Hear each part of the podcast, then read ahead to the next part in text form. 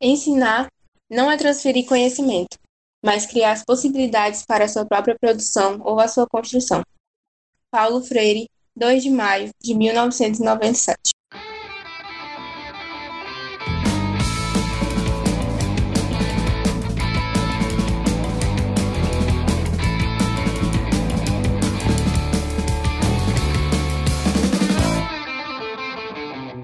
Olá, ouvintes do nosso podcast, me chamo Ana Massi e sejam bem-vindos a mais um AIChECast. E para o nosso segundo episódio, nós vamos falar sobre educação. Para falar sobre educação, a gente precisa entender o processo de aprendizagem, suas habilidades. Parafraseando Heráclito, do mesmo jeito que um rio nunca é o mesmo, nós, do AIChECast, acreditamos que a educação precisa ser tão fluida quanto as águas do próprio rio. Para isso, trouxemos o tema Aprendizagem Cooperativa e Habilidades do Futuro. E para falar sobre esse tema, nós vamos contar com a presença de 3 convidados. Professora Verônica Castelo Branco, do Departamento de Engenharia de Transportes da Universidade Federal do Ceará. A Yangla, coordenadora do Núcleo de Orientação Educacional do Centro de Tecnologia. E a Amanda Bezerra, aluna de Engenharia Química e fundadora do projeto Para Futuros Engenheiros. Como mediadora, nós temos Ana Márcia, que é quem vos fala, e Letícia Silva, presidente do capítulo estudantil AIChE, UFC. Agora, nós vamos falar um pouco sobre a aplicabilidade e a relevância desse tema, além de fazer uma conexão entre a aprendizagem cooperativa e as habilidades do futuro. Nesse momento, quero direcionar a fala para as nossas participantes. Gostaria, então, que a Yangla desse início à nossa mesa de debates, falando um pouco sobre a relevância do tema, fazendo a conexão com a aprendizagem cooperativa. Seja bem-vinda, Yangla. Olá a todas e todos que estão ouvindo esse segundo AIChECast. Gostaria de agradecer o convite da equipe do AIChE, parabenizar essa equipe pela escolha dessa temática, porque ela é bastante pertinente ao momento atual que vivemos de pandemia e de mudança curricular nos cursos de engenharia, as duas situações trazem fortemente uma demanda de transformação da sociedade de modo geral e do mundo do trabalho de modo específico.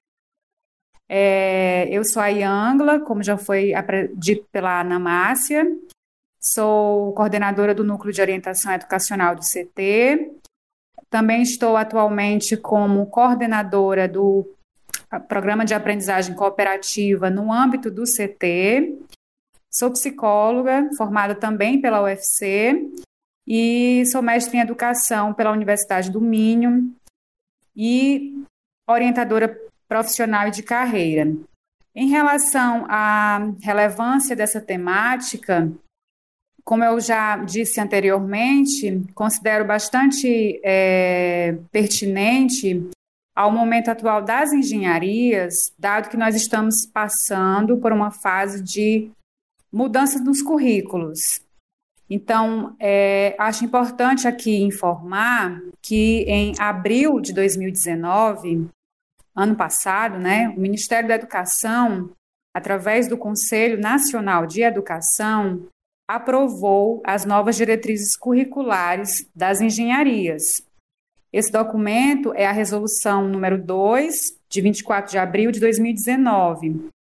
E a principal, e eu diria mais difícil mudança trazida por essas novas diretrizes, é a formação, currículo de engenharia, passar a ser centrado no desenvolvimento de competências, tanto competências técnicas quanto competências socioemocionais. Portanto, temos aí hard skills e também soft skills. E a aprendizagem cooperativa, temática central desse AIChECast, é bastante propiciadora do desenvolvimento desses 2 tipos de competências. Portanto, a temática escolhida por vocês é realmente muito oportuna. A gente está passando realmente, né, por esse processo de mudança curricular, é algo que vem para a gente da engenharia, A gente agradece que venha, né? Por uma formação menos tecnocrata, mas a gente reconhece que ainda há algumas falhas, né? Mas que a gente está buscando melhorar sempre isso. Agora eu gostaria de passar a palavra para Amanda Bezerra. E aí, galera, tudo beleza? Então, eu sou a Amanda Bezerra, faço engenharia química na UFC e também sou fundadora do projeto Para Futuros Engenheiros. Então, esse tema, para mim, é sensacional, né? É uma coisa que eu acredito bastante, habilidades do futuro, como a educação tem que se transformar para conseguir acompanhar as mudanças no mercado, na economia e tudo mais. A gente vem de um ensino tradicional, que permanece praticamente o mesmo há anos. E lógico que toda mudança tem as suas dificuldades, pode ser um pouco mais demorado, mais lento, mas estamos em busca da melhora, né? E da transformação. Então, falando um pouco, trazendo a referência da fala anterior, da questão das soft skills e hard skills, né? Uma coisa muito importante é a faculdade de engenharia, já estou indo no 9º semestre, a gente é muito focado no técnico, cálculo, muitas coisas muito loucas, provas gigantes e tudo mais, e a gente acaba deixando de lado habilidades essenciais como comunicação, relação com as pessoas, inteligência emocional, pensamento criativo, pensamento crítico, e isso gera impactos, né, no posicionamento do profissional no mercado, tendo em vista que o mercado de engenharia está mudando, as formas que o profissional de engenharia pode atuar está mudando também. Então, isso é um debate extremamente construtivo e necessário. Obrigada, Amanda, pelo seu comentário. Que é a Letícia, presidente do AIChECast.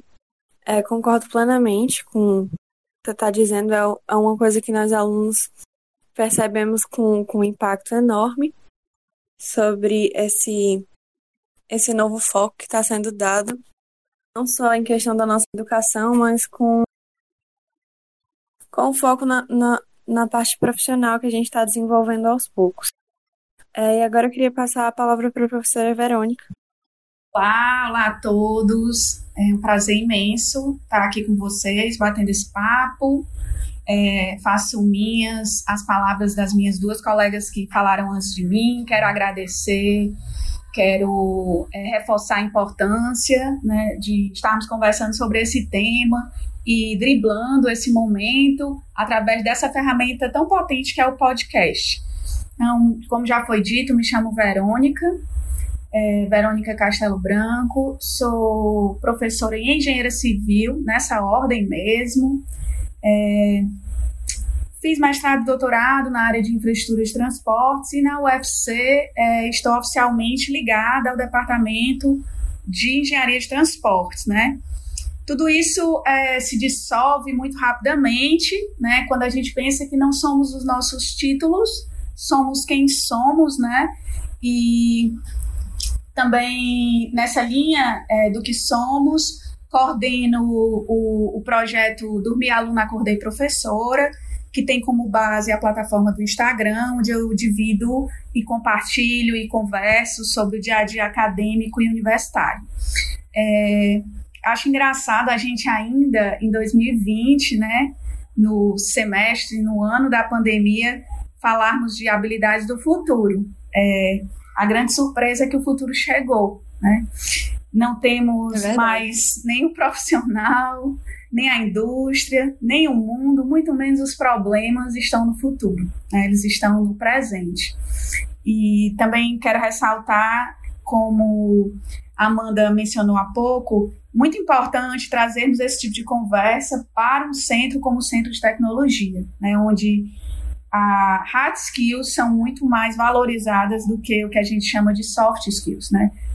Em plena quarta revolução industrial, onde novas profissões surgem todos os dias, considerar soft skills algo menos nobre e focar no ferramental, eu diria que é um erro classo, né, um erro forte, na atualidade. Então, quero também fazer coro com a Yangla, estamos em plena transformação dos nossos currículos, né, com resoluções que regem o que a gente chama de novas diretrizes curriculares nacionais e embasar os nossos currículos, as nossas formações, potencializar aquilo que cada um de nós traz de melhor em si, o que o nosso borogodó, né, o que cada um de nós tem como talento nato, eu diria que é a grande sacada desse momento. Sim, eu concordo completamente com a professora Verônica. E algo interessante na fala dela, que eu acho, é o quanto é difícil a gente perceber que a gente está vivendo a quarta revolução industrial, né? A indústria 4.0, como é assim chamada. E eu gosto de pensar que essa parte de ser tão difícil da gente notar é porque a gente é a geração que está vivendo essa transição. A gente não é a geração que precedeu essa transição, nem muito menos a geração que veio logo depois que essa transição acabou. A gente está vivendo essa transição. Então a gente fica direto em conflito entre o novo e o velho, e como era antes e como vai ser agora.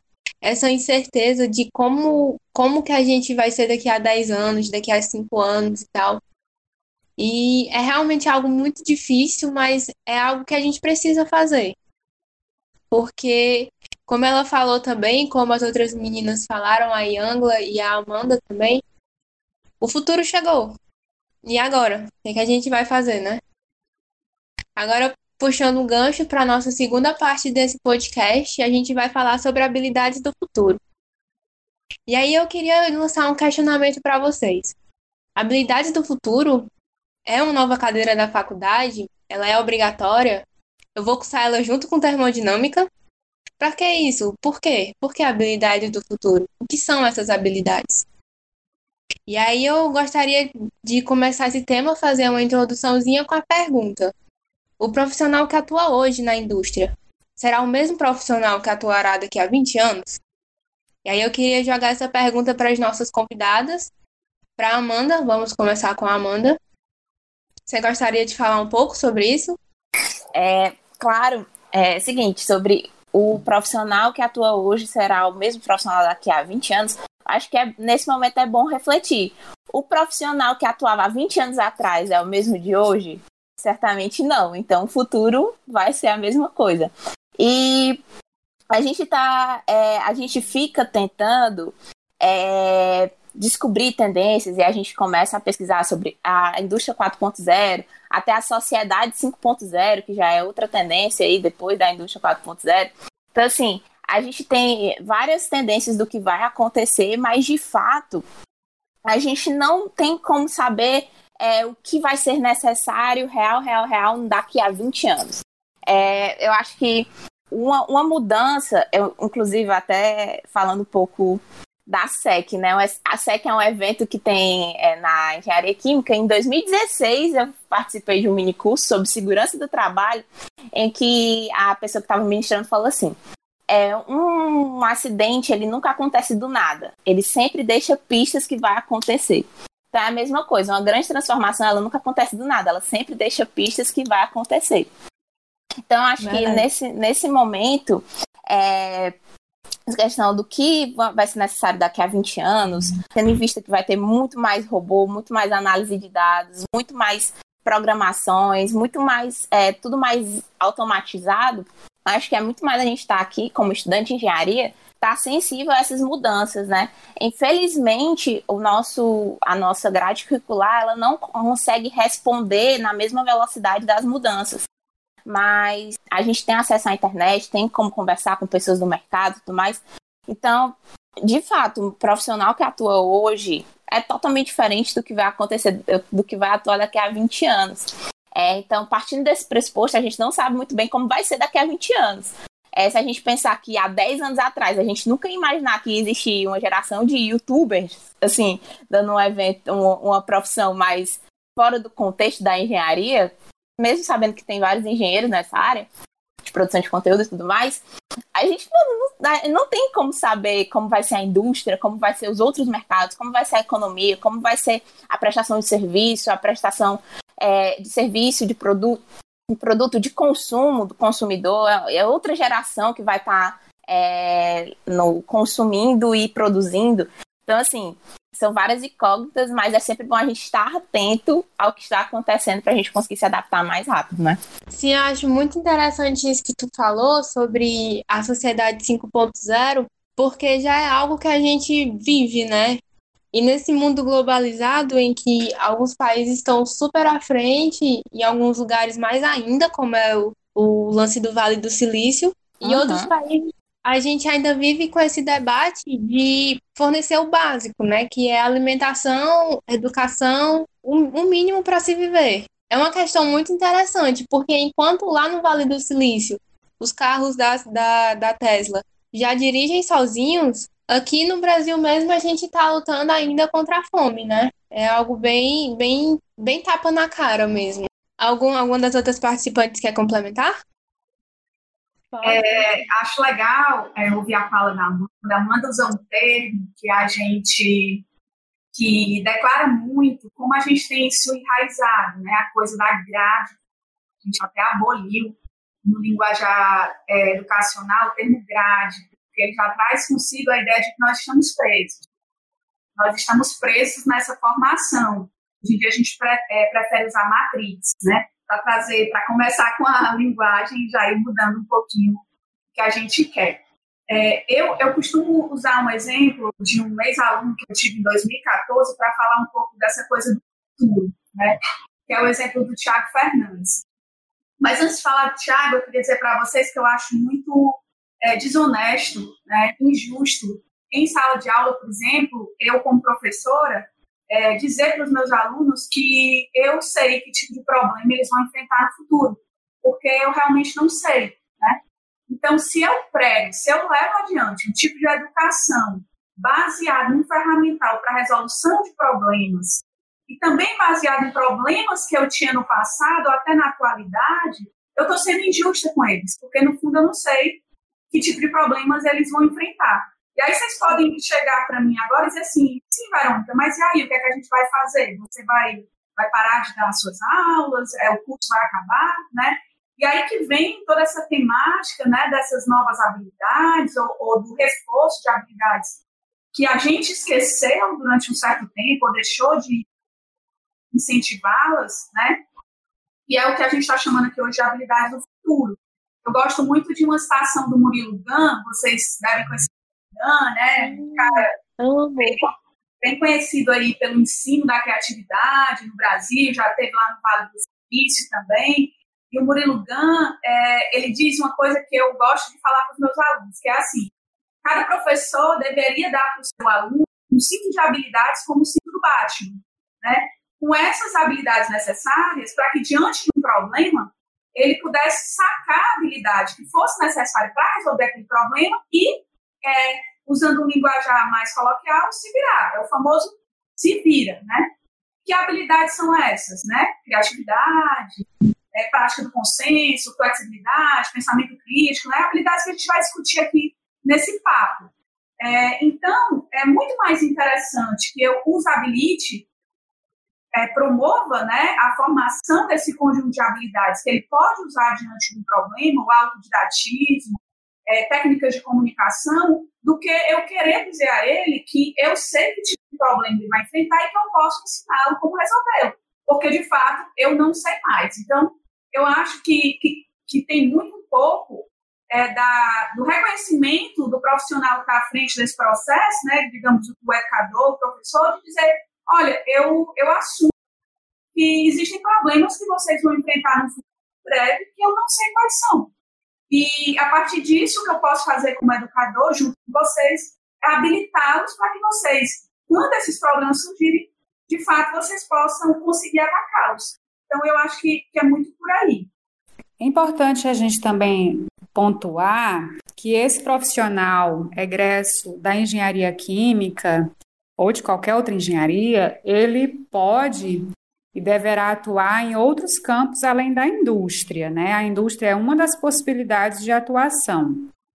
E uma outra questão que eu gostaria de trazer, antes de chegar à pergunta há pouco colocada, que as habilidades comumente tratadas como saber fazer alguma coisa, colocar em prática um conhecimento aprendido, elas são um pedaço de algo maior e mais complexo que são as competências. E de uma maneira assim bem simples e breve, a gente pode dizer que competência é a soma de conhecimentos, né, o nosso saber, com habilidades, que é o saber fazer, e atitudes. As atitudes envolvem saber ser e saber conviver. E o profissional que atua hoje na indústria será o mesmo profissional que atuará lá daqui a 20 anos, como já foi colocado pela Amanda, pela professora, pela Verônica. Não, né? Porque as demandas que a indústria tem hoje para os profissionais certamente não serão as mesmas que ela vai requerer dos profissionais daqui a 20 anos. Então, os profissionais do futuro não deverão ser iguais aos de hoje. Se tem algo do qual a gente pode ter certeza é sobre a mudança. Elas estão acontecendo e vão continuar a acontecer, e cada vez mais rápido. O intervalo de 5 anos, atualmente, ele já produz muitas mudanças. A quantidade de mudanças também está muito relacionada com o desenvolvimento científico e tecnológico. Então, nunca se viu tantas alterações sociais, políticas, econômicas e tecnológicas quanto no último século.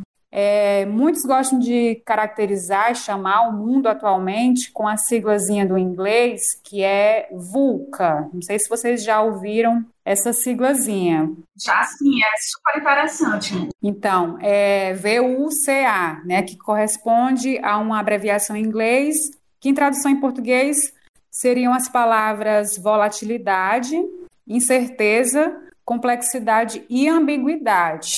Então, são essas características que o nosso mundo tem atualmente.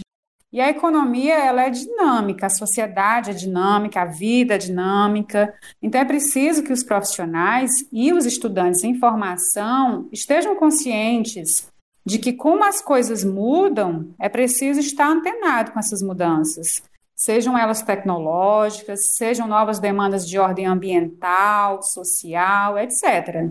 Em relação a essa integração, eu diria, né, que é um desafio para estudantes, para os profissionais, tem um conceitozinho bem interessante na área de orientação profissional, de carreira, que é a adaptabilidade de carreira, que foi desenvolvida por um pesquisador norte-americano, o Mark Savickas, que ele dizia o seguinte, que essa adaptabilidade de carreira seria a qualidade de ser apto à mudança, sem grande dificuldade, para se ajustar a circunstâncias novas ou modificadas.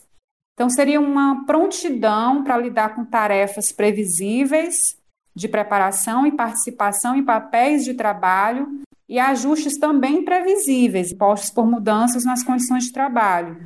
Então, é preciso estar antenado e também cuidar continuamente da sua formação profissional, que a graduação é só o começo, né? O que a gente chama atualmente de formação ao longo de toda a vida.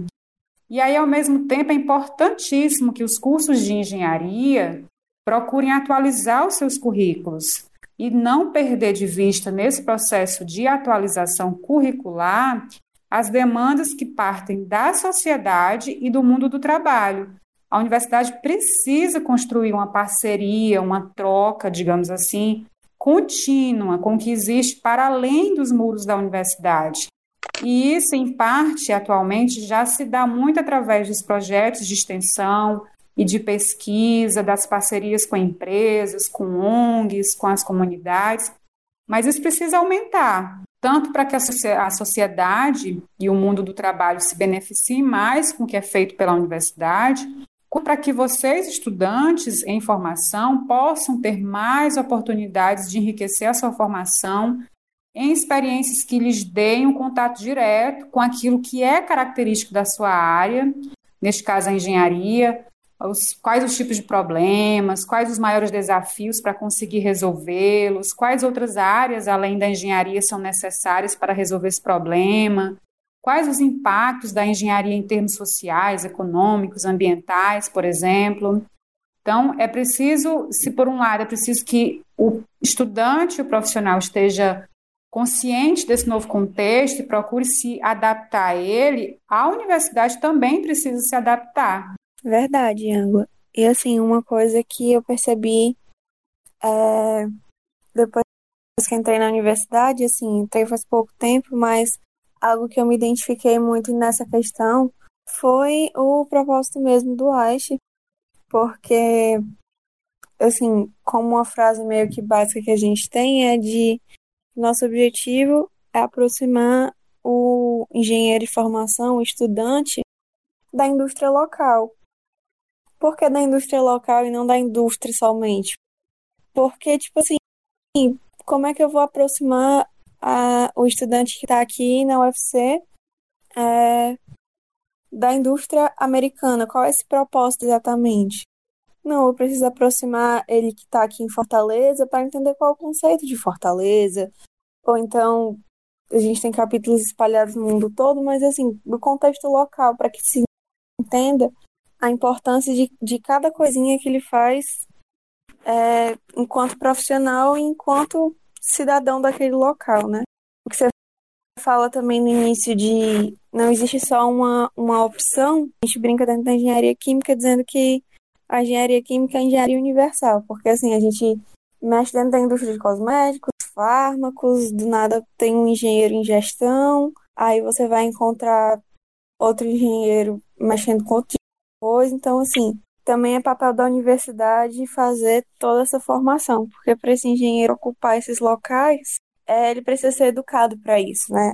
Enquanto universidade, esse estudante precisa aprender claramente os termos técnicos e tudo que envolve, é claro, senão ele não vai conseguir completar a sua parte profissional no geral, mas ele também precisa entender como é que ele se comunica com as pessoas, ele precisa entender como é que ele vai gerir um time, e tudo isso são habilidades que não necessariamente antigamente a gente tinha um foco tão grande, mas hoje a gente tem noção de que é uma coisa extremamente importante, é o que vocês disseram, né? O futuro já chegou, o futuro agora é o nosso presente.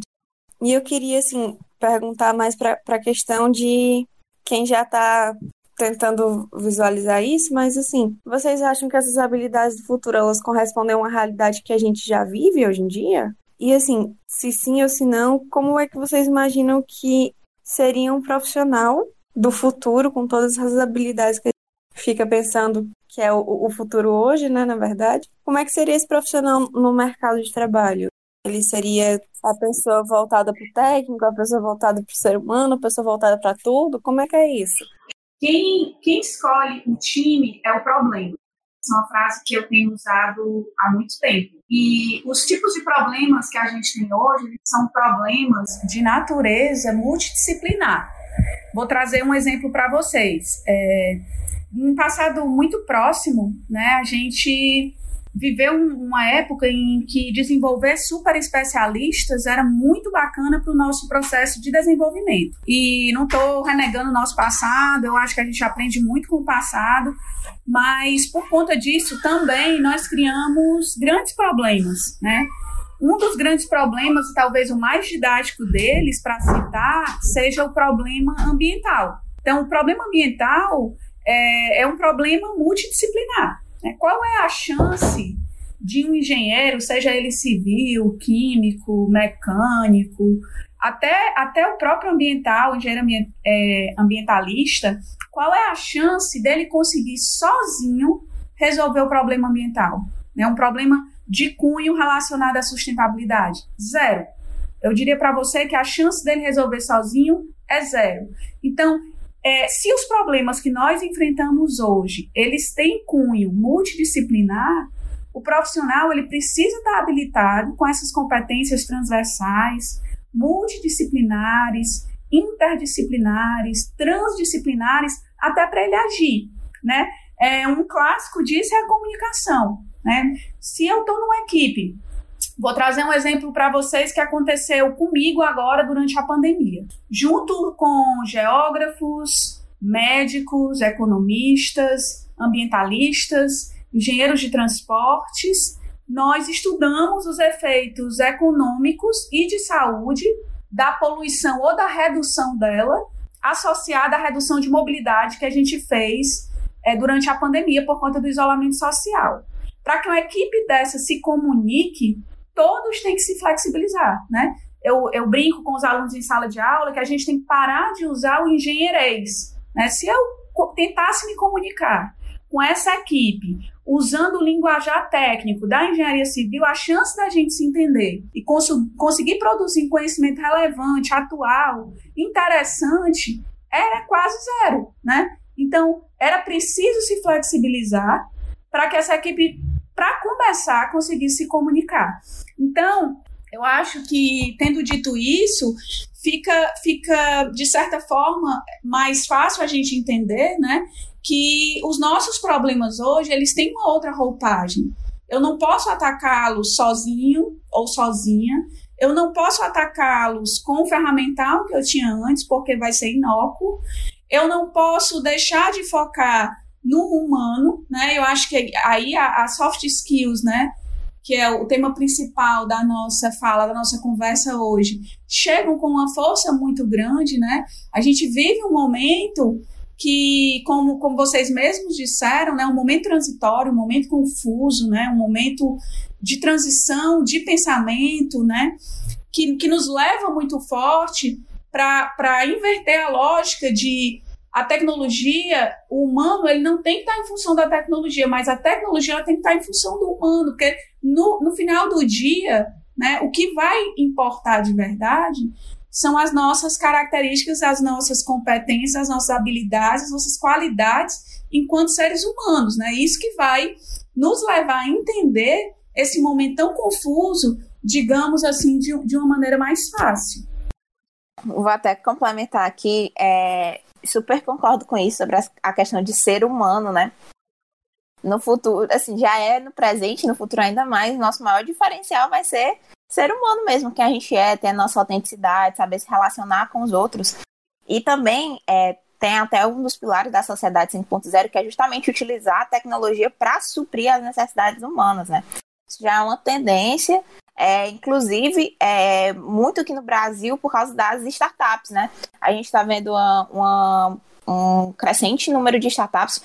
Eu estava vendo uma reportagem que, tipo assim, o número de startups cresce, tipo, multiplicou 8 vezes nos últimos 8 anos. Então, assim, é muito isso, porque a gente está percebendo que quanto mais a gente solucionar a dor das pessoas, mais a gente cresce, né? E numa startup, por exemplo, é uma dinâmica muito mais multidisciplinar e muito mais rápida do que numa indústria tradicional, mais estruturada, mais robusta, que são processos mais burocráticos e definidos. Então, quando a gente vai para uma estrutura mais fluida como a startup, em que a equipe é muito plural, né? A gente tem startup na área jurídica, em que o CEO é engenheiro de produção, a gente tem engenheiro na área de, startups na área da medicina, em que o CEO é da economia, da administração, tem várias startups de diversos segmentos, tipo, da educação, o cara é da área de finanças. Então, assim, quanto mais a gente está atento às pessoas e sabe se relacionar com as pessoas, mais a gente consegue potencializar as nossas soluções e, assim, gera mais progresso, né, social e, enfim. E a multidisciplinariedade é um grande pilar para isso, porque os problemas estão cada vez mais complexos e, para resolver problemas complexos, eu preciso de várias áreas de conhecimento, assim como a professora tinha falado. Por falar em complexidade, né? Essa é uma das características que a gente aponta como mais fortes no mundo que a gente vive, né? Existem sempre muitos fatores envolvidos em qualquer problema. E aí, como já foi colocado nas falas anteriores, da Verônica e da Amanda e da Letícia, esses problemas, eles são, por serem de alta complexidade, a solução deles requer a participação de profissionais de diferentes áreas. Veja o nosso exemplo que a gente está vivendo na pandemia. Pandemia, aquecimento global, enfim, esses problemas urgentes, só para citar 2, eles não vão ser solucionados só por uma única área, né? Nem por 2, eles requerem um esforço de diferentes campos de conhecimento, diferentes áreas de atuação profissional, e nessa busca de solução desses problemas tão mais complexos, essa interação, né, desses diferentes profissionais, ela é fundamental, né? É preciso saber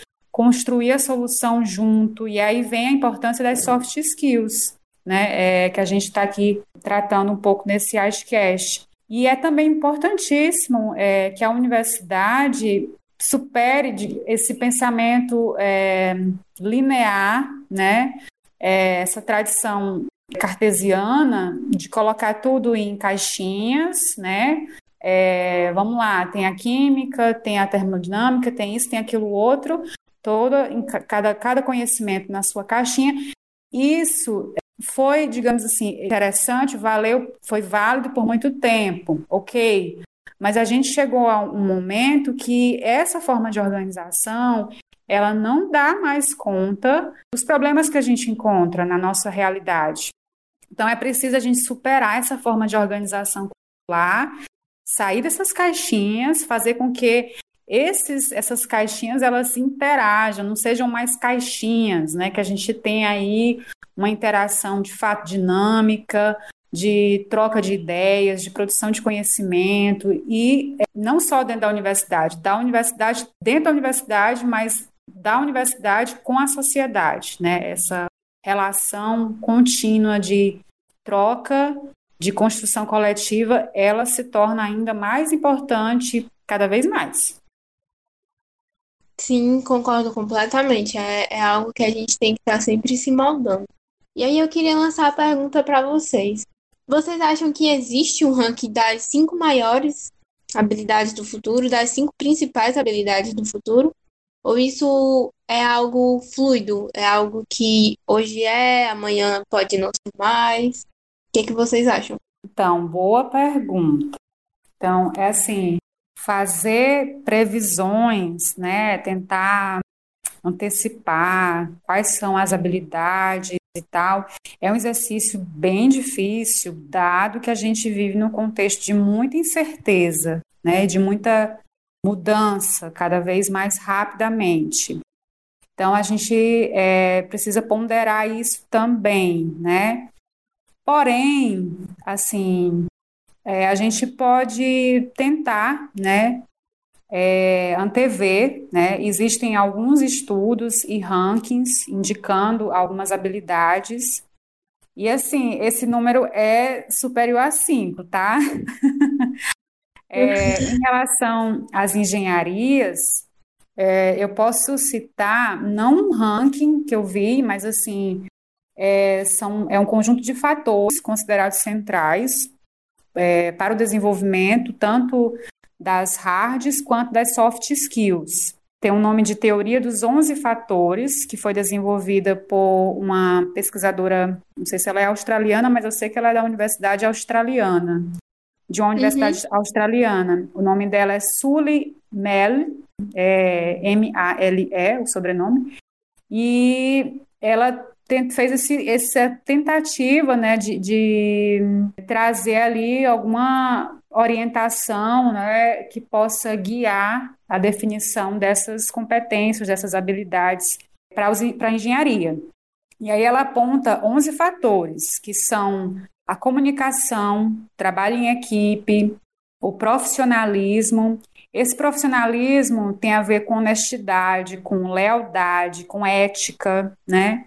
Tem também um outro fator, né, chamado autogerenciamento, pensamento criativo, gestão e liderança, engenharia de empresas, que essa engenharia de empresas tem a ver com desde a responsabilidade, familiaridade com o trabalho interdisciplinar. Para concluir aqui a relação dos 11 fatores que ela defende, tem também empreendedorismo, práticas de engenharia, responsabilidades profissionais. Dentro dessas responsabilidades, a gente tem, por exemplo, sustentabilidade. E, por fim, 11º fator, aplicação da teoria técnica. Essa é uma teoria que nos ajuda, né, a pensar e tentar antecipar as habilidades do futuro, né, que já são importantes no presente. É importante a gente enfatizar isso. Muitas delas já são importantes, necessárias no presente. E, assim, tem também alguns estudos feito algumas pesquisas junto às empresas e instituições que empregam, né, ofertam trabalho para os profissionais de engenharia. E aí tem uma pesquisa bem recente que foi feita, um estudo realizado pelos pesquisadores de sobrenome Vieira e Teotônio, e aí eles trazem realmente um ranking, certo? Deixa eu tentar aqui compartilhar com vocês esse ranking que eles fizeram uma pesquisa junto a várias empresas, né? E aí eles, a partir desses resultados, conseguiram chegar, né, no que seriam as competências mais valorizadas pelos empregadores. E nesse ranking que eles obtiveram, o que é que aparece na frente? Eu vou citar as 10 mais, ok? Primeira, análise e resolução de problemas. Segunda, relacionamento interpessoal e gestão de conflitos. Depois vem gestão do tempo, né, a terceira. Adaptação e flexibilidade, como a quarta. Criatividade e inovação, a quinta. Utilização de tecnologias da informação e da comunicação. Planejamento e organização. Trabalho em equipe. E fluência em línguas estrangeiras. E, por fim, a 10ª, escuta ativa. Percebam que nessa lista dessas 10 mais, né, que foram resultado dessa pesquisa feita aqui no Brasil, junto a empregadores, a maior parte dessas competências, elas são soft skills. Vejam e aí, então, a importância das soft skills que têm sido, no âmbito da engenharia, pouco valorizadas. Verdade. Estava aqui ouvindo, também baseado na pergunta da Letícia, é muito diferente, né? É muito diferente, não, desculpa. É muito difícil listar só 5. Mas eu andei pesquisando e pensando um pouco sobre isso e achei blocos, né? São 5 blocos que eu acho que, se eu tivesse que escolher hoje, me representam bem o que eu penso, né? O primeiro deles é o pensamento crítico, né? Não sei se vocês já ouviram essa frase, devem ter escutado, do Einstein, que é muito famosa, que a mente que cria o problema não pode resolvê-lo.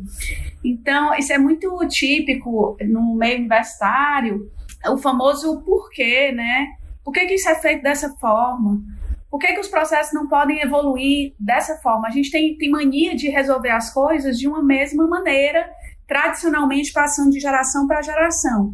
E quando você encontra, quando você dá a oportunidade a uma pessoa que chega com um olhar, um pensamento fresco diante de um problema muito mexido, muito trabalhado ao longo dos anos, às vezes ela vem com uma solução que a princípio parecia óbvia, mas ninguém tinha pensado. Então, o porquê das coisas, né? E a diferença entre evoluir e mudar, né? Evoluir é muito diferente de mudar. Então, o pensamento crítico é um bloco que eu acho importante. O segundo bloco seria a flexibilidade cognitiva. O que é isso, né? É a capacidade de adaptar o cérebro da gente às situações que estão constantemente se transformando. Isso tem muita relação com o que a gente estava falando, né? Das transformações no mundo e que, inclusive, nós não conseguimos fazer essa previsão com certeza. Vou dar um exemplo para vocês que tem a ver com várias engenharias, mas toca muito a engenharia civil. Até pouquíssimo tempo, a gente não estudava na engenharia civil questões relacionadas a energias limpas. A gente não falava, por exemplo, de energia solar. O problema ele é o mesmo, né? Mas a forma como eu soluciono, a forma como eu adapto o meu cérebro para solucionar aquele problema é outro. Então, acho que flexibilidade cognitiva é uma. A terceira, a execução inovadora, né? Aí vocês que são bem mais jovens que eu, né? Eu já estou lá na categoria das quase velhinhas, sabem muito bem, né? Assim, a quantidade de movimento, de eventos, de empresas que promovem ou que visam a ideação, né? Como é que eu posso resolver o mesmo problema de formas diferentes, sendo inovadora, né? Então, acho que a execução inovadora é uma coisa importante. O quarto bloco, e esse aí é um mundo, né? É o que eu vou chamar de conhecimento do comportamento humano, né? E nós que somos da tecnologia, talvez a gente não se aproxime tanto disso, seja por medo, né? Eu acho que é tão É tão mais complexo você lidar com o comportamento humano do que com a tecnologia pura e limpa, né, pura e seca, que a gente acaba por meio de se afastando. Então, liderança, inteligência emocional, gestão de pessoas, autocontrole, motivação, empatia, né, super importante, saber socializar, ser resiliente, né, ter essa característica da adaptabilidade, conseguir colaborar, comunicar-se eficientemente, né, uma das ferramentas mais potentes que a gente pode ter, saber lidar bem com críticas, né, isso tem muito a ver com autoconhecimento, né, você conseguir receber um feedback e aceitá-lo e pegar o que é positivo, o que pode ser melhorado. E, por último, eu citaria a criatividade, né? A criatividade, gente, já foi mencionada aqui algumas vezes, né? Existe um tabu em torno da criatividade, né? Muitas pessoas dizem que criatividade não se ensina, é quase um talento nato, ou você nasce com, ou você não nasce, esqueça, é quase, ou nasce sabendo jogar futebol, ou não nasce, não venha querer ensinar. Na verdade, a criatividade, ela pode sim ser ensinada, né? Existem estratégias para se ensinar, é uma forma como você olha para o mundo, até os trajetos que você escolhe, te dão um olhar mais criativo, as pessoas com as quais você convive. Se você é uma pessoa que resolve conviver, no meu caso, só com engenheiros civis, a chance de eu ser uma pessoa menos criativa é imensa. E aqui, esse é o último bloco, né, que eu ia falar, o bloco da criatividade. Eu queria só colocar um ponto que eu acho que é crucial para toda a nossa formação educacional. Eu não vou dizer no mundo todo, mas no Brasil, certamente. A gente tem um investimento muito forte do potencial criativo na educação infantil e fundamental. Aí a gente esquece isso completamente no ensino médio, porque a gente cai na loucura do Enem. E aí a gente volta para o ensino superior e agora a gente quer mostrar a importância de ser criativo novamente. Então, eu acho que a gente precisa revolucionar nas categorias de base, tá? Então, é só para fixar o que eu queria falar. Pensamento crítico, flexibilidade cognitiva, execução inovadora, comportamento humano e criatividade. Sensacional, eu achei incrível a fala de vocês, né? E eu vou entrar aqui na questão das habilidades comportamentais e das todas as nossas competências como ser humano, que eu acho que é importante demais, porque a gente agora dando a visão do estudante de engenharia, né? Tô aqui para representar os estudantes de engenharia. Quando a gente entra na faculdade, sempre é falado, você precisa disso, você precisa ter isso, você precisa fazer esse curso, você precisa ter essa habilidade. Olha, essa habilidade é a habilidade do futuro. Você precisa pensar criticamente, você precisa... E eu entendo a narrativa. E, de fato, são habilidades extremamente importantes para a gente se desenvolver como profissional.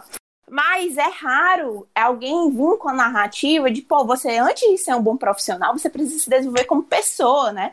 Então, como é uma coisa que eu sempre me questiono. Como é que eu, Amanda, me transformar se eu não consigo me melhorar? Se eu não consigo melhorar as minhas habilidades de comunicação, de trabalho em equipe, de conversar com as pessoas, de poder escutar as pessoas, né? Então, assim, às vezes o estudante de engenharia ele é muito bombardeado a enxergar o externo, né? Olha isso aqui que está acontecendo, a tendência, a nova tecnologia. Faz esse curso, aprende essa metodologia, aplica que vai dar certo. E só que isso, gente, não estou dizendo que seja fácil aprender. Requer estudo, e requer esforço e tudo mais. Mas a tarefa é muito mais árdua quando a gente passa a se analisar e aprender como a gente funciona e como a gente pode potencializar as nossas habilidades, características pessoais. Porque eu acredito que no futuro, e já é hoje, né? O futuro já é hoje, como a gente estava falando, ser autêntico e de fato, tá bem atrelado à sua essência, ao que você acredita. E estando aberto a outras referências também, vai ser o grande diferencial, porque eu não quero mais uma pessoa, robozinho, que decora as coisas, né? Eu quero uma pessoa que pensa por si só e consegue se estimular por si mesmo essa melhora. E quando a gente melhora internamente, o exterior é apenas um reflexo, né? O exterior é apenas um reflexo de quem a gente é, eu acredito muito nisso. E é uma reflexão que eu, como estudante de engenharia, gostaria de passar para você, estudante de engenharia, que está me escutando. E é o que eu falo muito lá no Para Futuros Engenheiros, né? Antes de você cair na noia de tipo assim, vamos fazer várias coisas e, enfim, habilidade futuro e tudo mais, se conheça, busque se conhecer seus pontos fortes, seus pontos fracos, como você pode melhorar, se transformar, porque você vai transformar a realidade. como consequência da sua própria transformação, algo que eu acredito muito. Queria pegar um gancho aí na fala da Amanda, quando ela diz que os estudantes de engenharia são muito bombardeados, né, com várias coisas, metodologias, vários modelos, e enfim.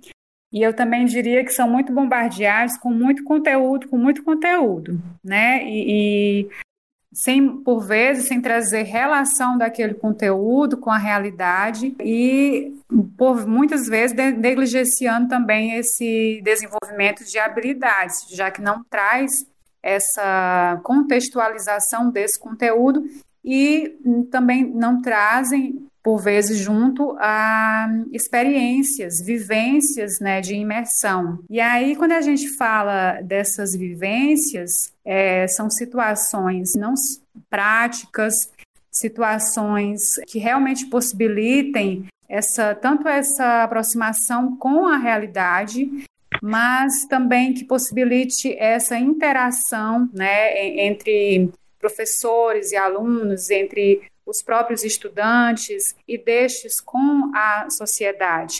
Porque é só nessas vivências, é somente através dessas vivências, desse tipo de experiência, desse tipo de interação, que a gente pode desenvolver soft skills. A gente não desenvolve isso sem ter esse tipo de vivência. E aí a boa notícia, como a Verônica colocou, que soft skills é algo que a gente pode desenvolver. Então, assim, se a gente não está conseguindo fazer até agora, a gente pode passar a desenvolver. As soft skills, elas não são inatas, elas são aprendidas e podem ser praticadas. Mas é preciso realmente haver esses contextos, como eu estou falando, né, mencionando aqui, algumas possibilidades. E para isso é muito importante é muito necessário que a gente supere essa tradição, digamos assim, de currículo muito conteudista para dar mais espaço a experiências dessa natureza. E até complementando essa ideia de que a gente precisa passar por experiências e vivências, né, para ter essa construção e melhorando nas soft skills e tudo mais. Isso muito de fato é muito verdade. Inclusive, para você estudante de engenharia, né, tem várias formas de você já ir exercitando isso. O AIChE é um exemplo que você pode participar. Se você for da UFC, tem centro de empreendedorismo e outras universidades. Tem empresa júnior e tudo mais. Então, cara, essa é a oportunidade de você desenvolver essas habilidades. Não pense que é só na sala de aula que você vai aprender isso. Não vai, entendeu? Não vai. Então, hoje, eu sou extremamente grata a todos os projetos que eu já participei, como a empresa Júnior, que é a Ciclo, do caso da Engenharia Química, do SEMP, que é o programa de extensão, né, que o professor Abraão, que é coordenador. Então, assim, muito grata, porque através disso eu pude me conhecer, né? E quando a gente fala de autoconhecimento, eu costumo dizer que a gente tem tesouros dentro da gente, e que a gente precisa escavar um pouco para descobrir. E essas experiências, vivências, que você pode ter dentro da faculdade mesmo, e até depois, quando você estiver um pouco mais avançado no curso, no estágio, no mercado de trabalho, mas tudo isso vai ser apenas para você descobrir essas habilidades e desenvolver até mesmo habilidades que você achava que não tinha, mas na verdade você tinha. E eu já vi isso na minha frente várias vezes, pessoas que achavam que nunca iam conseguir falar em público, fazendo uma palestra de 1h30, tranquilamente e super feliz. Já vi pessoas dizendo, não, Amanda, eu nunca vou fazer esse tipo de trabalho aqui, porque eu não tenho habilidade para isso,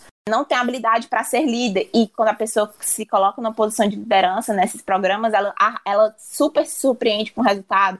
E ela consegue evoluir. Então, assim, aproveitem, né? Não fiquem dentro da caixinha de ir só para as aulas. Se engajem, vá para projetos, participe de eventos, vivências. Quanto mais você vai buscando isso, mais fácil vai ser você perceber seus pontos positivos, os seus pontos fortes e os seus pontos a desenvolver. E você vai traçando aí seu plano de desenvolvimento. Eu queria fazer só um comentário com relação a tudo isso que vocês falaram, né? Concordo demais. E essas falas de vocês me trouxeram na lembrança uma frase do antigo diretor do meu colégio, que eu estudava antes de ir para a UFC.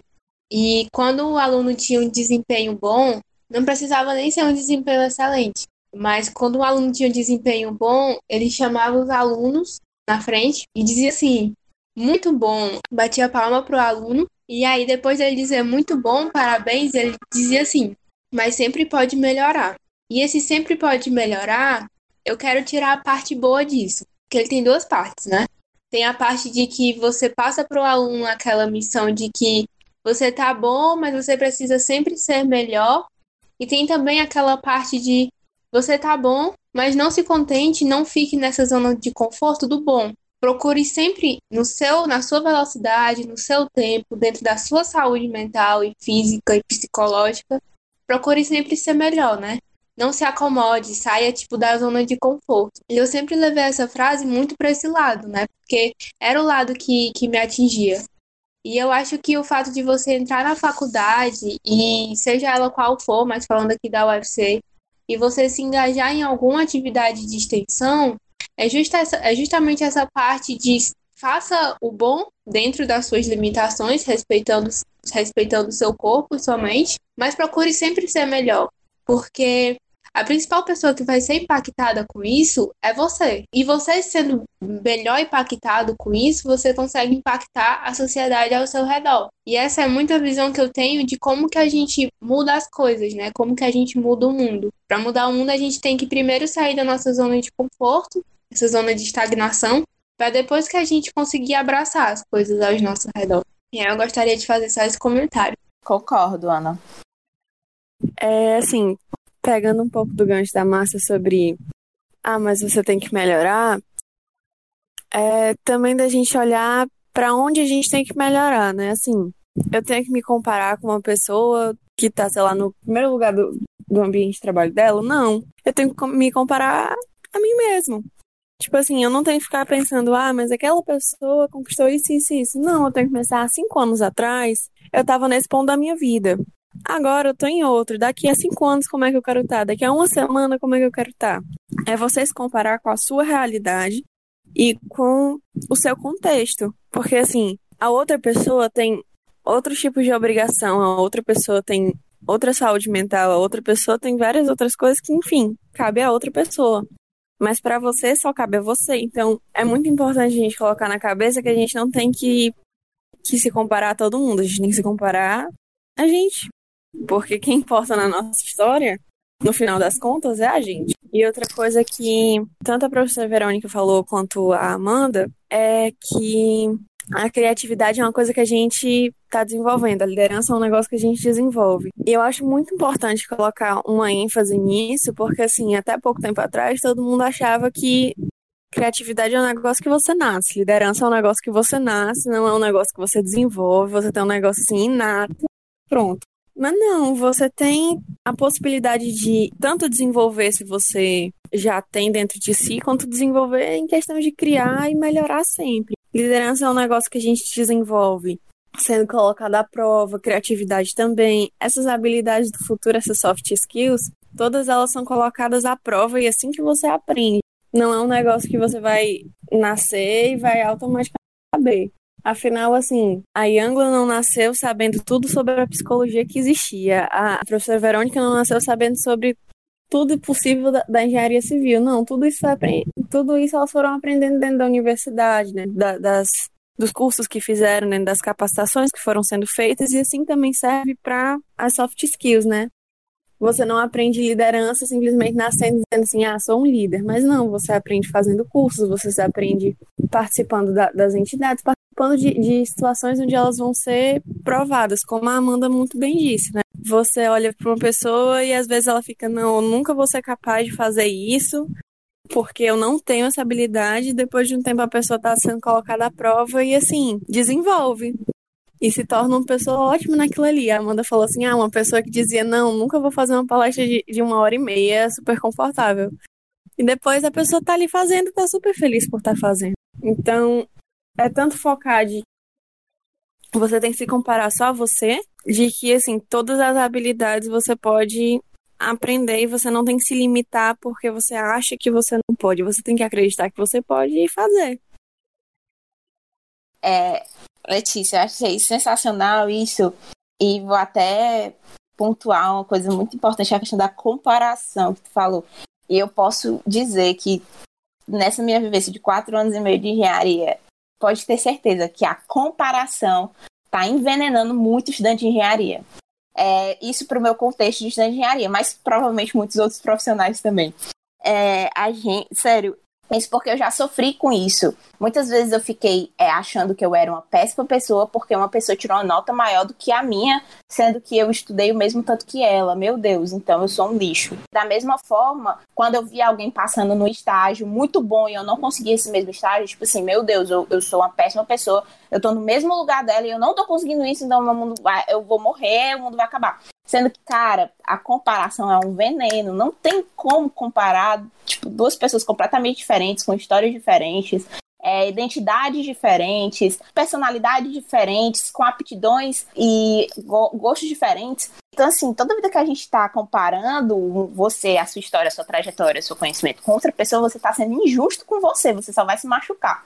Então, se alguém aqui está escutando esse podcast depois e sofre com isso, assim como eu já sofri e várias outras pessoas sofrem, cara, trabalha pra mudar isso, pra transformar isso, ressignificar isso na tua vida, porque isso só vai te drenar as energias, pode ter certeza.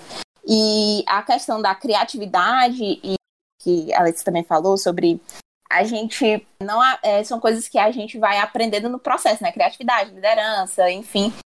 E às vezes as pessoas, elas têm medo de se arriscar nessas habilidades mais soft skills, vamos dizer assim, porque a gente vem de um padrão que, para fazer a prova, eu preciso estudar antes. Então, eu preciso estudar, me preparar, ter essas habilidades para eu colocar na prova o que está lá escrito que eu estudei.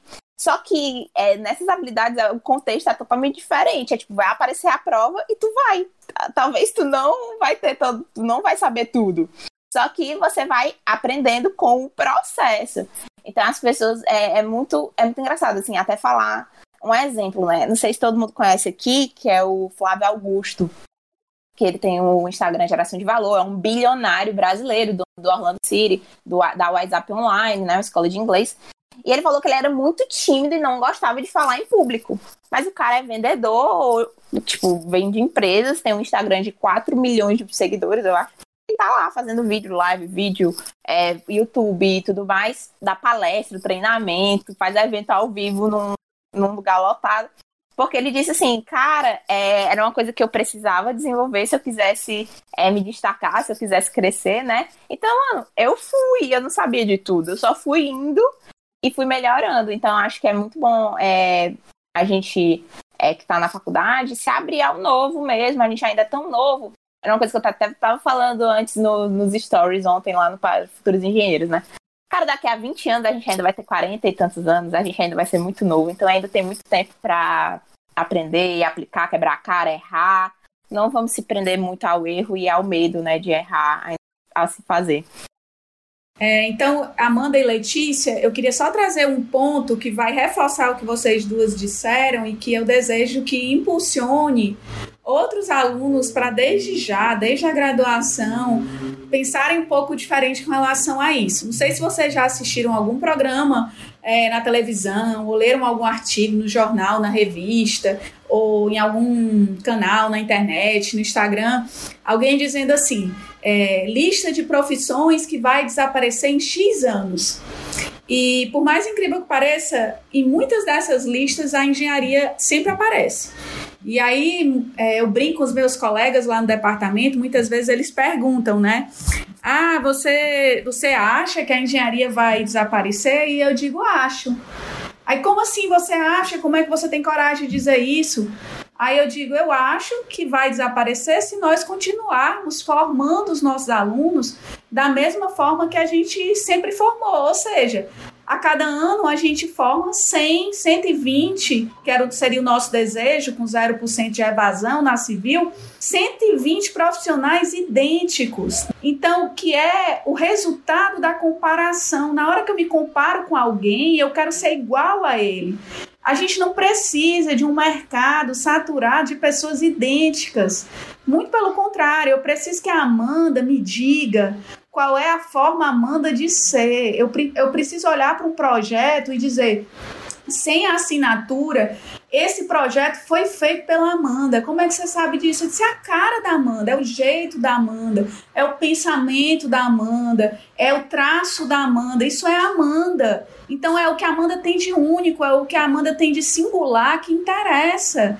Idêntico com a Letícia, né? Eu preciso que a Letícia coloque para fora as habilidades naturais, os talentos naturais dela, ou aqueles que ela quer desenvolver, que eu olhe e personifique e diga, é a pessoa, é a Letícia que está aqui. Então, se comparar, na hora que a gente entender que o resultado da comparação é nos colocar idênticos a outras 99 pessoas, a outras 119 pessoas, e que aquilo... No mercado de trabalho, há uma tendência forte, clara e real de ser substituído por uma máquina, é muito grande, a gente vai voltar e vai fazer um caminho inverso, que é o caminho de dentro, né? O que eu trago comigo que colabora para esse mundo, né? O que eu trago dentro de mim que me faz ser único e que faz com que eu devolva para o mundo algo que eu tenho para oferecer justo com o mundo, gente. Que a gente devolva para o mundo aquilo que a gente traz de melhor. É piegas, é jargão dizer isso, mas é a verdade, né? Então, eu queria fazer essa complementação e desejar que todos os alunos, os professores também que estão nos ouvindo, que eles olhem mais para dentro de si, que eles coloquem para fora aquilo que eles têm de bom e não tentem seguir um padrão, porque nós estaremos fadados a sermos substituídos. Enfim, era isso. Eu queria pegar um gancho aí nas falas da Verônica e da Amanda, em relação a essa coisa de comparar, né? Que é algo extremamente tóxico, né? E é muito importante que a gente...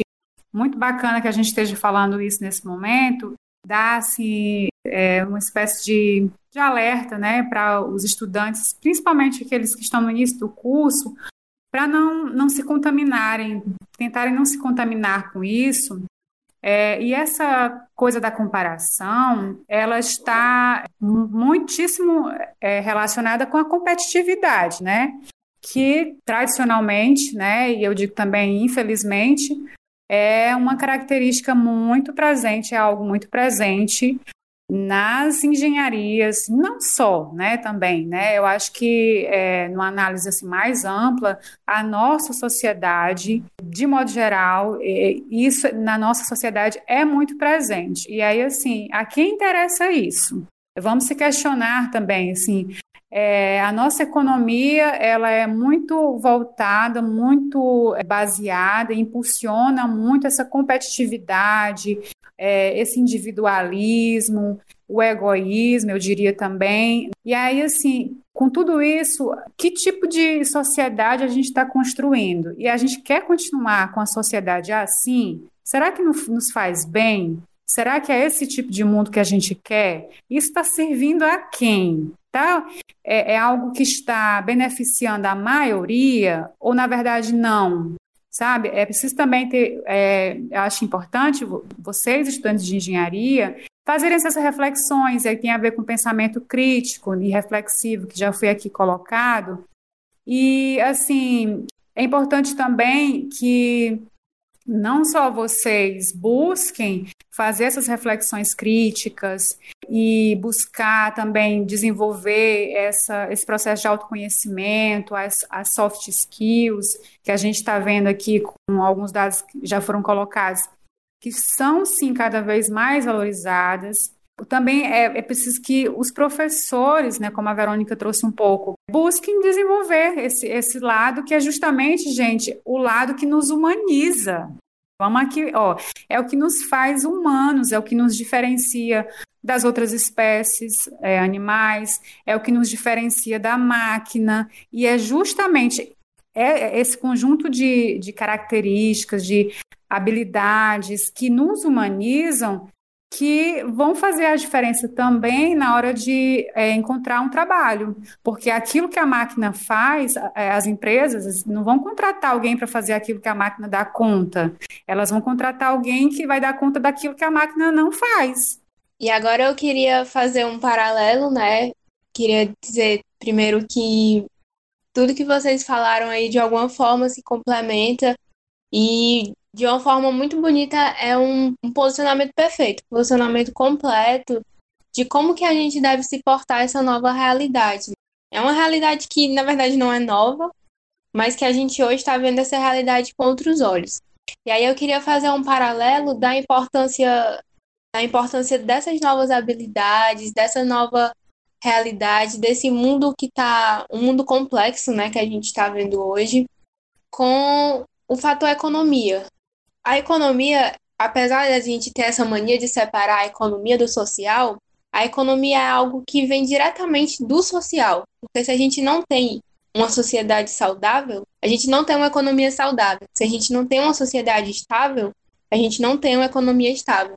E a gente está vivendo na pele isso hoje, né? Com relação a essas habilidades do futuro, a gente pode pensar, certo, mas se a máquina vai chegar, vai tomar tantos empregos, e aí a sociedade vai entrar em colapso. E aí eu lanço a você esse questionamento, essa reflexão. Se a máquina chega e toma o seu emprego, toma que eu digo, se torna mais, sei lá, adaptável para o seu emprego ou para a sua profissão, você vai sentar no sofá e vai ficar só vendo isso acontecer? Ou você vai tentar buscar saber por que que isso acontece e como que você pode se portar diante desse novo fato? Eu acho que essa questão de você parar para pensar, analisar tudo que está acontecendo ao redor é algo que vai ser muito decisivo para a economia no futuro. Porque se a gente não preparar a nossa sociedade para essa nova realidade, a gente vai viver o que a gente já está vivendo hoje, o paradoxo, né?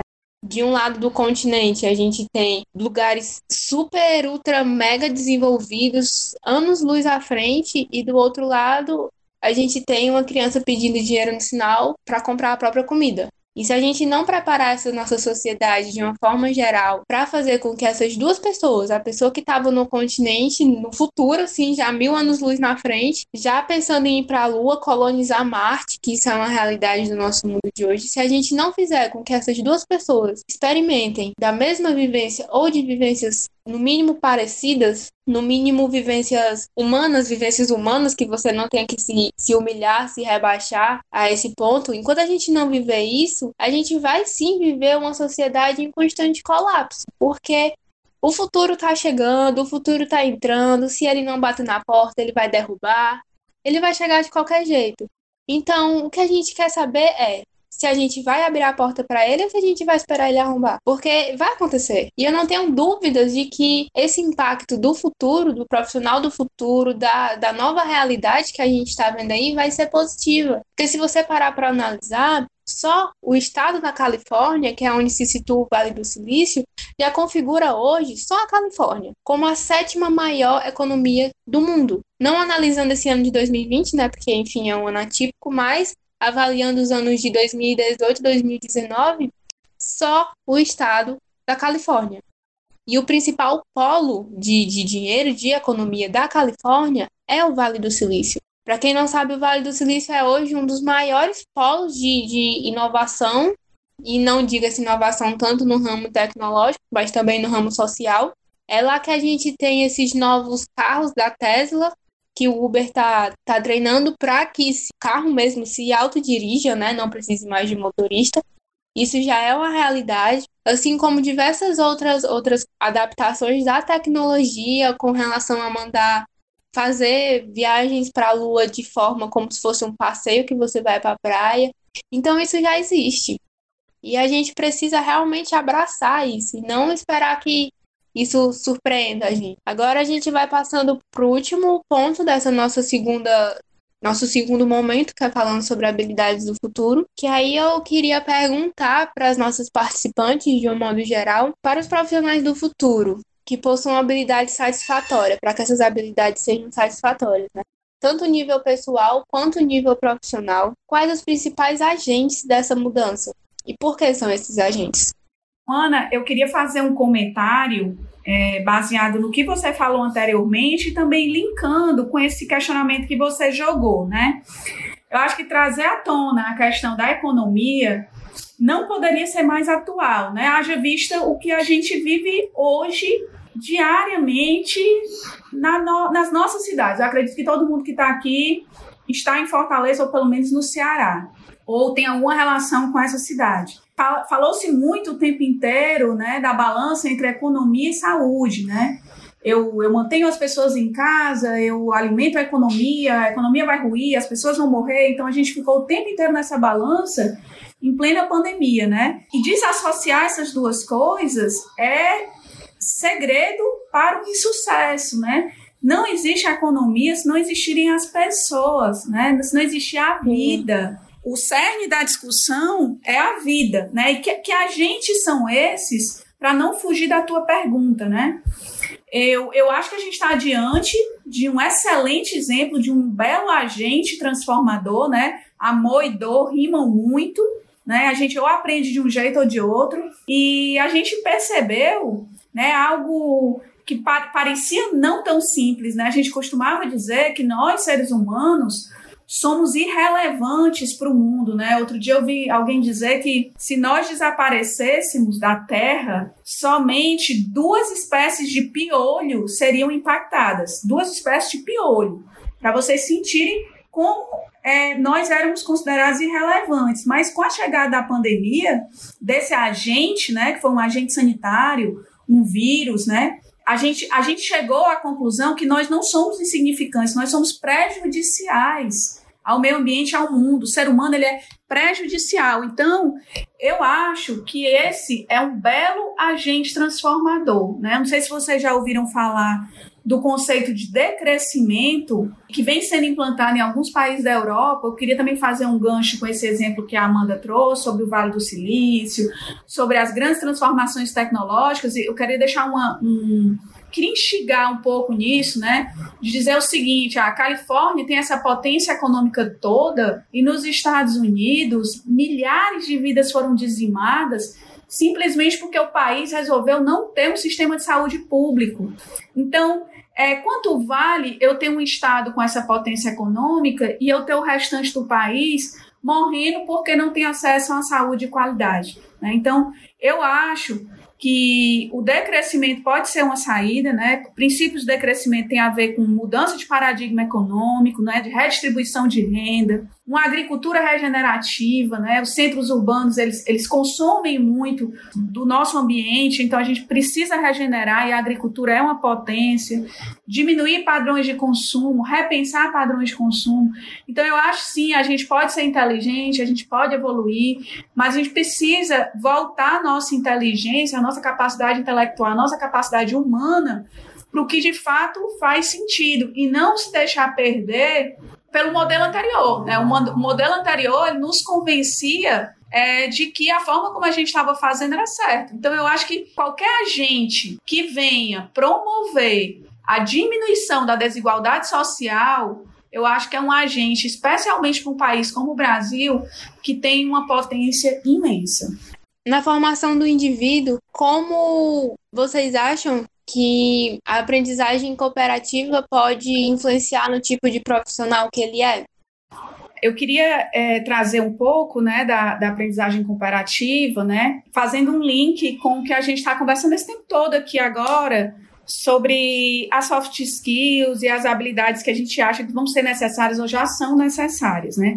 Se a gente pensar que no passado, né, o conhecimento ele surge muito como erudição, né, como um acúmulo de conhecimentos e muito não relacionado com o trabalho. E aí, com a evolução, né, a gente vê a necessidade desse conhecimento estar conectado com o mundo real. Daí surge essa necessidade das mudanças nos processos educacionais. Se você pensar no cerne da aprendizagem cooperativa, né, que na UFC tem muita relação com o PASS, né, Programa de Aprendizagem Cooperativa através de células estudantis, na execução do PASS, das células estudantis como uma ferramenta de ensino e aprendizagem, muitas das habilidades que a gente comentou aqui hoje, elas são exercitadas, né? Formação de equipes, muitas vezes multidisciplinares, prática de consenso, comunicação efetiva, tudo isso, autoconhecimento, né? Você precisa gerir o seu autoconhecimento, seu autocontrole para trabalhar numa equipe. Todas essas características da caixinha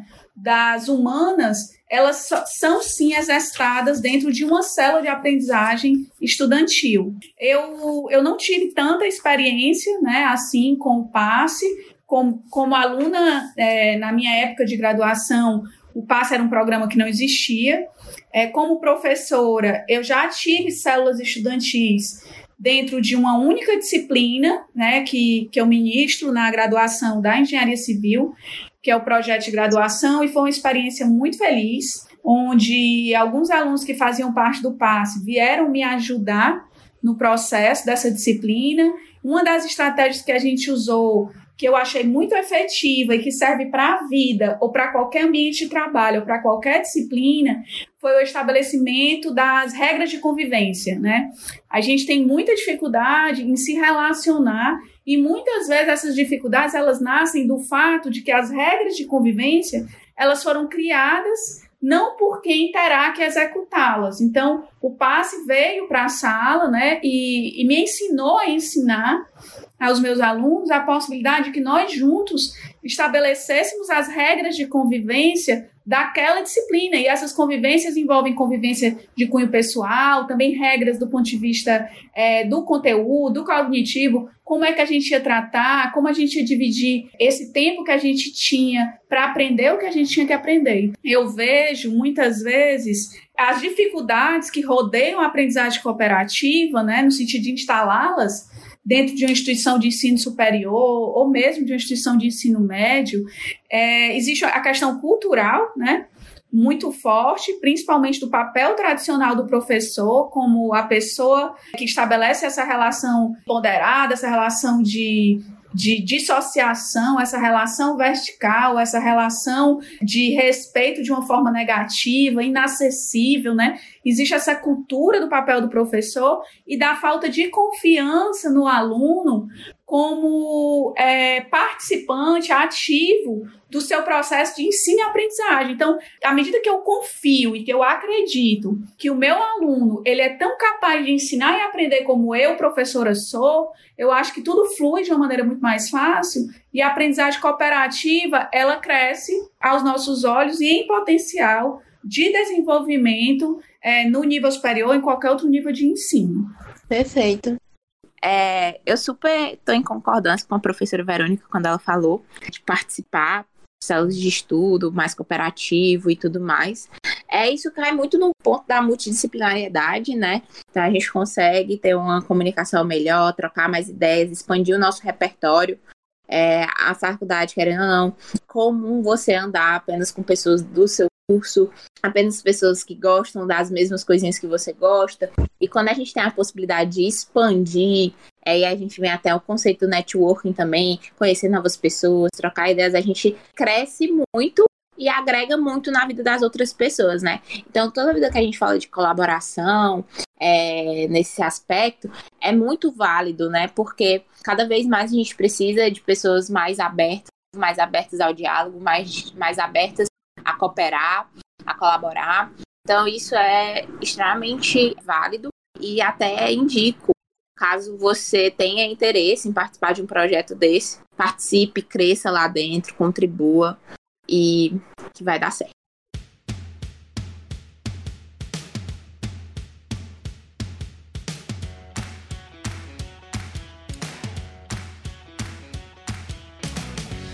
Então, finalizando essa nossa primeira parte do podcast, eu quero agradecer em especial nossas participantes por esse papo incrível que a gente teve sobre as habilidades do futuro e como elas podem impactar no nosso presente, né, e principalmente no futuro. Gostaria também de chamar agora para fazer os agradecimentos cada uma das participantes, e eu vou começar aqui pela Amanda.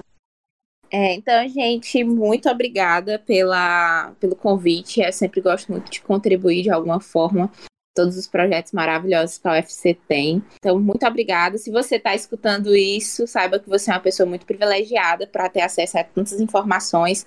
Então, cabe a você aí se dedicar, buscar todas essas referências que a gente deu para tentar aplicar na sua vida, gerar progresso, transformação.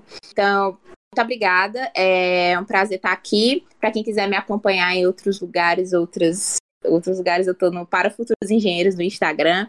Também tem um podcast no Spotify, que é o Para Futuros Engenheiros. E aí lá eu estou sempre falando muito sobre a vida de universitário de engenharia, questionando diversos padrões. Acho que a gente passou 2 horas mais ou menos aqui questionando padrões. Então, se você curte isso lá no Para Futuros Engenheiros, estou sempre lá fazendo alguma coisa para tentar te ajudar nessa trajetória de faculdade de engenharia, que às vezes é muito pesado e às vezes a gente acaba ficando desmotivado, enfim, sobrecarregado, e é sempre bom a gente estar discutindo essas coisas. Então é isso, gente. Valeu, muito obrigada mesmo. Podem contar comigo e um cheiro, viu? Muito obrigada, Amanda. Foi excelente a sua participação no nosso podcast. Então, eu também queria agradecer demais o convite de vocês, a iniciativa do podcast, do AIChE, né? Eu acho que é sempre um aprendizado me permitir me envolver com as ações que vocês levantam, né? E desenvolver um podcast nesse momento... imagino que não é uma tarefa fácil, né? Articular, organizar, montar o roteiro, ter todo mundo junto no mesmo dia e horário, contar com a conexão, com a qualidade da internet. Então, eu certamente saio hoje muito melhor do que entrei, né? Aprendi muito com vocês, com a Amanda, com a Yangla. É sempre bom a gente refletir sobre essas questões, né? Das habilidades, sobre a aprendizagem cooperativa. Então, eu quero de coração agradecer pela oportunidade, dizer que quem quiser também me acompanhar, eu tenho um canal no Instagram, que é o do Minha Aluna Acordei Professora, um projeto que existe desde 2017, onde eu divido o dia a dia acadêmico universitário de uma forma muito aberta, de uma forma muito verdadeira. Também, fisicamente, quando a pandemia permitir, eu fico no bloco 703, que é bem próximo ao Banco Santander, para quem conhece o PC, no segundo andar, meu nome está lá na porta, política de porta sempre aberta, porta e coração aberto para recebê-los. Então, gratidão pela oportunidade e apareçam. Eu gostaria também de agradecer o convite, né, que foi feito por essa equipe do Capítulo Estudantil AIChE.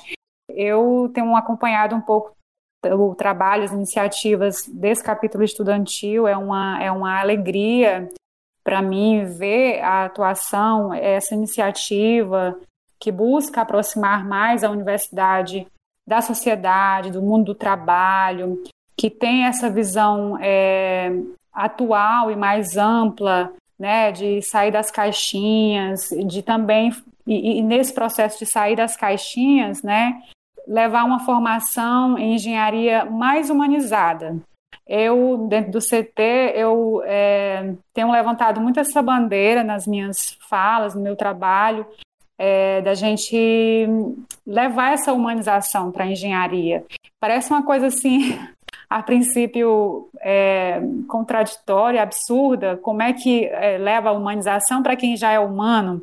Mas, às vezes, né, a sociedade, a forma como a gente tem vivido, né, nessa roda da vida louca, nos desumaniza. Tem acontecido, isso é um fato.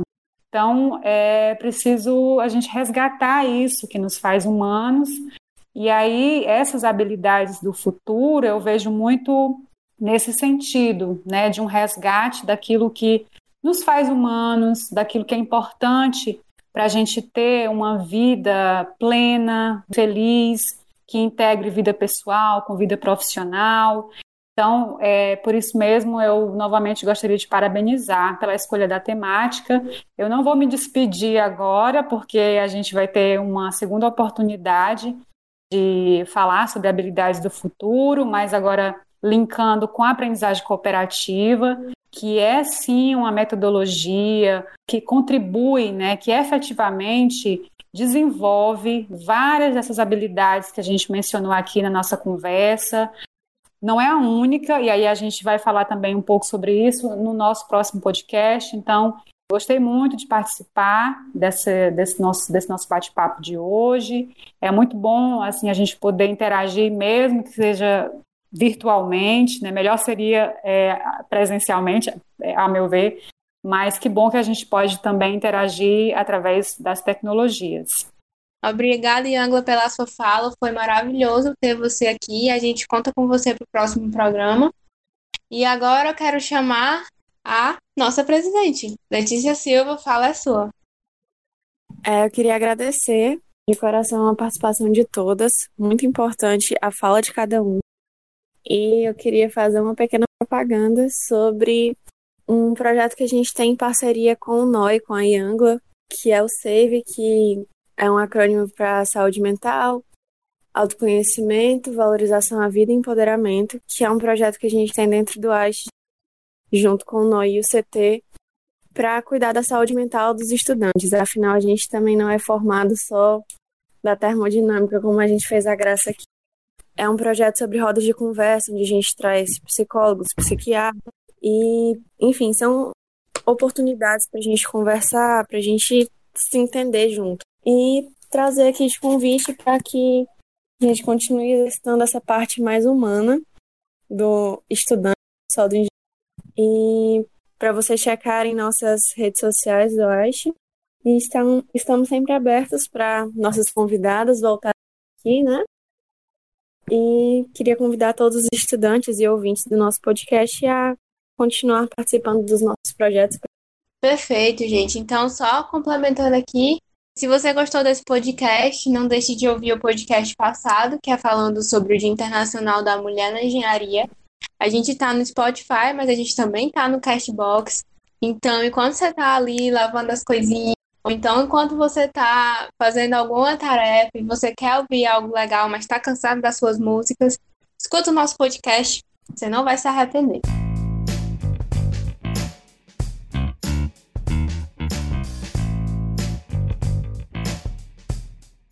Agora a gente vai para a nossa última parte, que eu quero pedir que as meninas nos deem indicações de livros, filmes, músicas, algo relacionado a essa temática que a gente trouxe hoje, para complementar, de fato, o que a gente quis dizer, né? Deixar algo mais palpável. Palavra de vocês, meninas. Então, eu vou começar, né? É difícil escolher uma indicação apenas, então eu tenho 3, vou tentar ser breve. O Instagram, que eu acompanho, curto muito, que é o Meu Crachá. O Meu Crachá, ele é coordenado pela Carolina Borges. A Carol é uma brasileira que trabalha em universidades americanas e a especialidade dela é soft skills, né? Ela tem formação na saúde, mas enveredou pela educação de adultos, especialmente pelas soft skills. Então, ela tem muito a ensinar. É um TEDx, né? O TEDx da Michelle Schneider, para quem não assistiu ainda, é um vídeo de 17 minutos que eu super recomendo, chama O Profissional do Futuro, né? A Michelle que tem relação com o LinkedIn, com o Google, então a Michelle tem muito a dizer.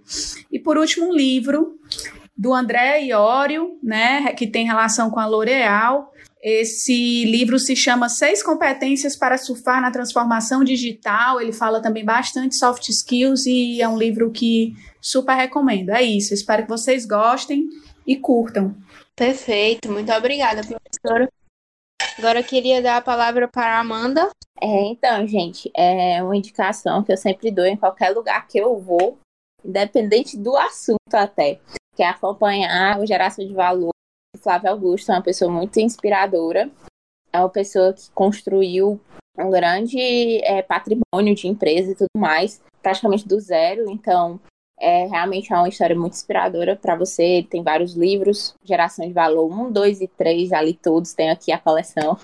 Ele também tem o livro Ponto de Inflexão, que eu também tenho, é bem legal para você que gosta de pensar fora da caixa, né? Eu acho que é o intuito dele, é fazer você pensar fora da caixa, e sempre se questionar tudo que está acontecendo, todos os seus padrões, por que que as coisas são assim, por que que é feito desse jeito, por que não pode ser diferente. Eu acho que isso é um pensamento crítico, né, extremamente válido, como a gente já tinha falado aqui.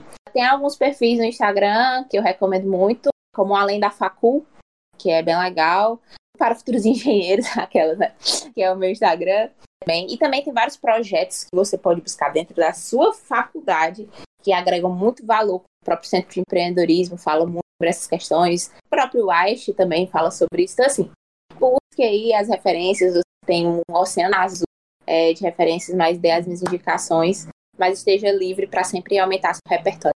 Eu queria passar para vocês uma indicação com um dos nossos parceiros, que é a Fundação Estudar, justamente sobre o que a gente estava conversando, sobre como a gente vai se desenvolver criatividade, liderança, soft skills. A Fundação Estudar tem cursos especializados nisso, cursos de liderança, cursos de processo seletivo, de decisão de carreira.